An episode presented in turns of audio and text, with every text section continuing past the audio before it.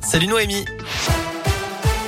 Salut Cyril, salut à tous. Le point sur vos conditions de circulation d'abord. Jacques, pour l'instant, tout va bien. C'est assez fluide sur les routes d'Auvergne-Rhône-Alpes. À la une, un drame ce matin en Haute-Loire. Un homme de 39 ans a perdu la vie dans une sortie de route sur la RN 88 à hauteur de Saint-Paul de Tartas dans le sud du département.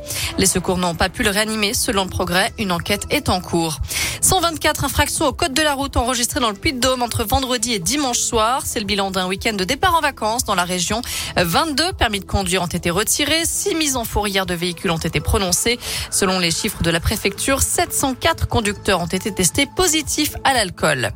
Troisième et dernière semaine du procès de Nordal Lelandais aux assises de l'Isère à Grenoble. Il encourt la réclusion criminelle à perpétuité, notamment pour le meurtre de la petite Maëlys. Il a répété ce matin reconnaître tous les faits qui lui sont reprochés, mais il nie le mobile sexuel. Il devrait être fixé sur son sort vendredi. Justice toujours avec l'ouverture du procès de l'attentat qui a coûté la vie au père Jacques Hamel. C'était en 2016 en l'église de Saint-Étienne du Rouvray. L'audience a débuté ce matin à Paris. Les deux terroristes avaient été tués, mais quatre de leurs proches sont jugés, dont un en son absence. Le bilan s'alourdit après le drame dans les Pyrénées-Orientales. Une explosion dans un immeuble suivi d'un incendie a fait sept morts dont deux enfants la nuit dernière près de Canet-en-Roussillon. Tous répartis d'une épicerie située au rez-de-chaussée. Le feu a ensuite pris dans un immeuble voisin.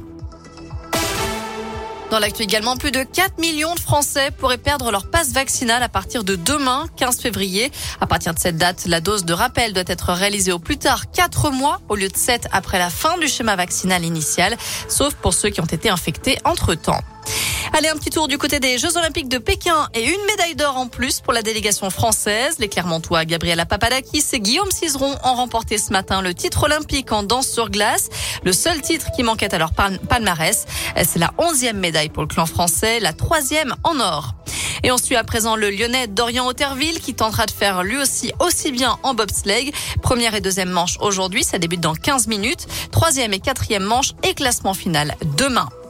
Eux ont été sacrés révélation masculine aux victoires de la musique vendredi. Les deux frères qui forment le duo Terre Noire seront sur la scène du festival Les Brumes à Sainte-Sigolène cet été. Ce sera vendredi 8 juillet aux côtés de Christophe Mahé pour la soirée d'ouverture.